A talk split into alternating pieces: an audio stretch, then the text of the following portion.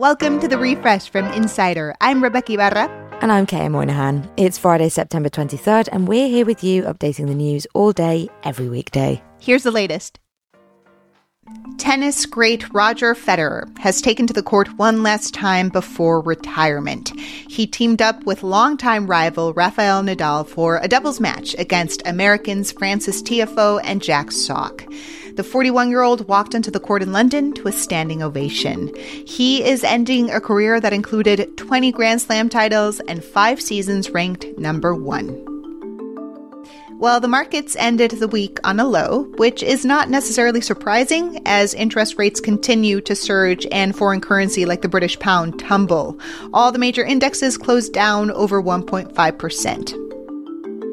Hurricane Fiona blew through Bermuda with high winds and heavy rain this morning, knocking out power for nearly 25,000 people. It's showing no signs of slowing as it heads north to Atlantic Canada, where it's expected to hit tonight. People are bracing for historic winds, flooding, and storm surges. This could be one of Canada's biggest storms. A meteorologist for the country's hurricane center likened Fiona to Superstorm Sandy that rocked the entire East Coast in 2012. Officials say people who live by the coast should be ready to evacuate on short notice.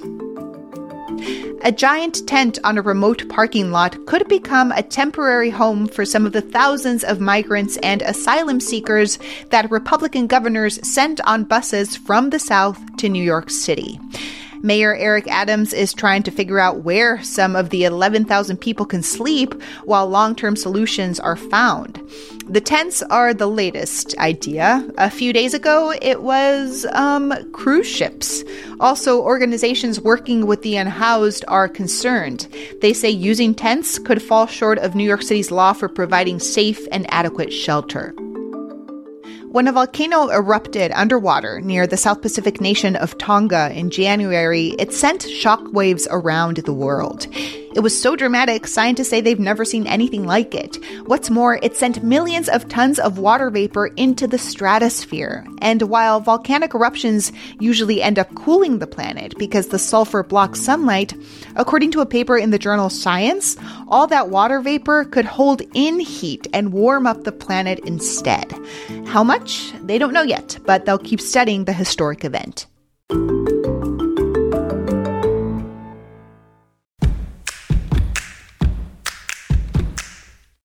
Today and every day, we're updating the refresh from Insider as news happens, so check back whenever you want to know the latest. Coming up, why are legal cannabis sales on the decline?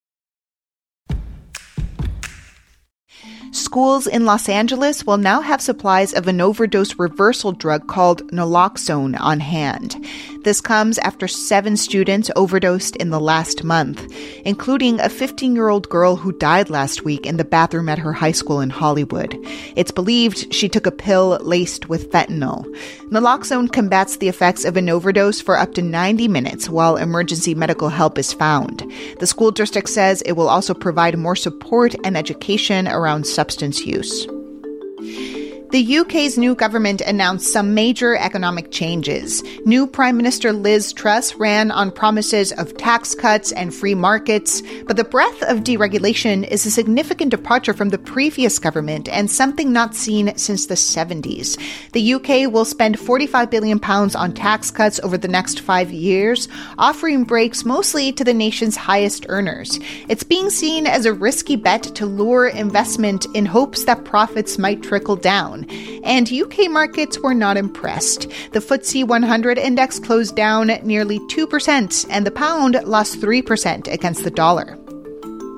After nearly a week of protests, Iran has blocked internet access in parts of Tehran and Kurdistan, as well as access to Instagram and to WhatsApp. Those platforms have been crucial to protests following the death of Mahsa Amini, a 22 year old Kurdish woman who was arrested for allegedly wearing her hijab too loosely. She died in police custody. While protesters have been holding physical demonstrations, videos have also been going viral of women burning their hijabs and cutting their hair in protest. Hilary Mantel, the British author, has died of a stroke at the age of 70. She won the Booker Prize twice for her 2009 novel Wolf Hall and its 2012 sequel Bring Up the Bodies. The novels are the first two in a trilogy about the life of Thomas Cromwell, one of King Henry VIII's assistants. Bill Hamilton, her literary agent, says Mantel was one of the greatest English novelists of the century and that she had been working on a new novel before she died. The next time your kids won't eat their greens, consider the possibility that they might be naturally hardwired to hate certain vegetables. It's been long suspected that fetuses can perceive flavors in the womb. Now, researchers in the UK have used 4D ultrasounds to watch a fetus's face react to flavors in real time. The results? They don't like kale. The high tech imaging showed fetuses making clear, yucky faces after the pregnant women swallowed kale flavored capsules. Carrots, which are sweeter, elicited smiles. Wait until they try carrot cake. The market downturn is challenging for lots of businesses, but one sector is getting hit particularly hard the cannabis industry. Small startups and the biggest companies are seeing sales slow down and investments dry up. Insider's Jeremy Burke writes about the legal cannabis industry. So, Jeremy, why is the cannabis industry feeling the economic downturn so hard? So the cannabis industry is in a tight spot because of the broader market for a couple of reasons. And I think number one, right, is that it is an emerging market and generally growth stocks and emerging stocks do suffer when the economy isn't good. People kind of put their money in safer places. Mm. Number two, cannabis is in this weird kind of framework where it's federally illegal, but it's legal in many states. And so what that means for these businesses is they can't really access the banking system like any other business. And then at the same time, number three, it's just inflation. People are spending less on discretionary things. Cannabis is one of those things. Yeah, so let's talk about consumers because sales in so called vice industries like alcohol and cigarettes actually tend to go up during economic hard times, right? So why are weed sales going down? Yeah, so that was the thinking in the early days of the cannabis industry. And I say early days like four or five years ago when states were sort of just rolling out their regulated markets. But cannabis is a unique industry in that there is a thriving illicit market. And these illicit sales, you don't have to pay taxes. Generally speaking, illicit dealers aren't complying with regulation, so their cannabis is just a lot less expensive. So what you're seeing as, you know, people have a little less money in their wallet, they're turning to these cheaper options. And, you know, legal cannabis and illegal cannabis, like, it's not very differentiated, right? Like, a bag of weed is a bag of weed. Sure, legal companies have pesticide testing and maybe they're making, you know, more innovative products in the legal market, like edibles and chocolates and things like that. Mm-hmm. But at the same time, if you're just looking to buy weed, it's not really that much different from, you know, the guy that you've been hitting up for the past 10 years or the dispensary down the street. And obviously, if you're paying a lot more money for the legal weed, you're going to go back to your uh, your old buddy. Yeah, let's let's talk regulations. So you write that shifting state by state regulations make it hard for cannabis sellers to be successful, like in California.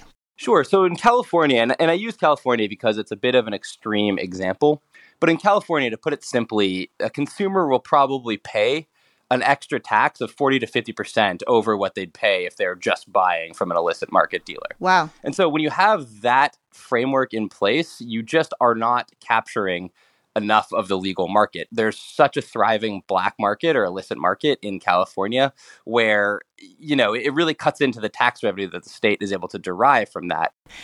Billions of dollars worth of capital has been pouring into weed companies in recent years. But yeah. you say that investors are now skittish. Why? Is it just the economy? Number one, it's the economy. Number two, it's that if you look at the kind of stock prices of these cannabis companies, they've suffered a lot. A lot of investors poured money in in the early days of legalization, 2015, 2016, and Canada in 2018. Some of those companies have lost over 90% of their share prices since then. Wow. And so, obviously, when that's the case, if you have you know almost 100% of your investment wiped out you're probably not going to reinvest in the industry and you probably don't want to help these companies and investing is emotional and so there's generally just a poor pessimistic feeling about the industry right now for sure. There's so much going on with regulation right now. So, like, historically, is there any precedent for the moment the weed industry is in? I think the one historical precedent that people point to is the repeal of prohibition in the 1930s, huh. right? It's kind of the one time in American history where you've had something that was illegal become legal, and then you've had all these companies race to make money on the back of that regulatory shift, which is what we're seeing in cannabis right now. I think it's a little bit different because prior to prohibition, alcohol was legal. All that being said, cannabis is really unique, right? It's a drug that's been illegal for so long. It's now just getting legalized, but it's slowly and surely, you know, sputtering towards legalization at the federal level. Like it just hasn't materialized as fast as some people thought. And so uh, these companies are in a really difficult position to navigate all these changes. So, Jeremy, downturn aside, the future for legal weed seems, you know, pretty bright, at least for the biggest and often whitest companies? Yes. So, will this disproportionately affect the smallest companies or the ones owned by people of color? It's a question that regulators are struggling with is how to get people who are most harmed by the war on drugs, mostly, you know, black brown entrepreneurs, how to get them to play a huge role in the economic benefits that legalization can actually provide. And I think some of the difficult issues really just stem from federal illegalization, right? Because yeah. if you're an entrepreneur and let's say you are from a neighborhood where you don't have a wide network of wealthy people that you know to invest in your business, you do really need to get a loan from a bank. And banks right now don't really want to lend to the industry. And so it's extremely difficult for these entrepreneurs to get off the ground. Yeah. Jeremy, thanks so much for chatting. Thank you so much. I appreciate it. Jeremy Burke is Insider's resident cannabis reporter. Make sure to follow the refresh from Insider on Apple Podcasts, Spotify, or wherever you listen to podcasts. And please leave us a rating and review. It helps other people discover the show. I'm Kay Moynihan.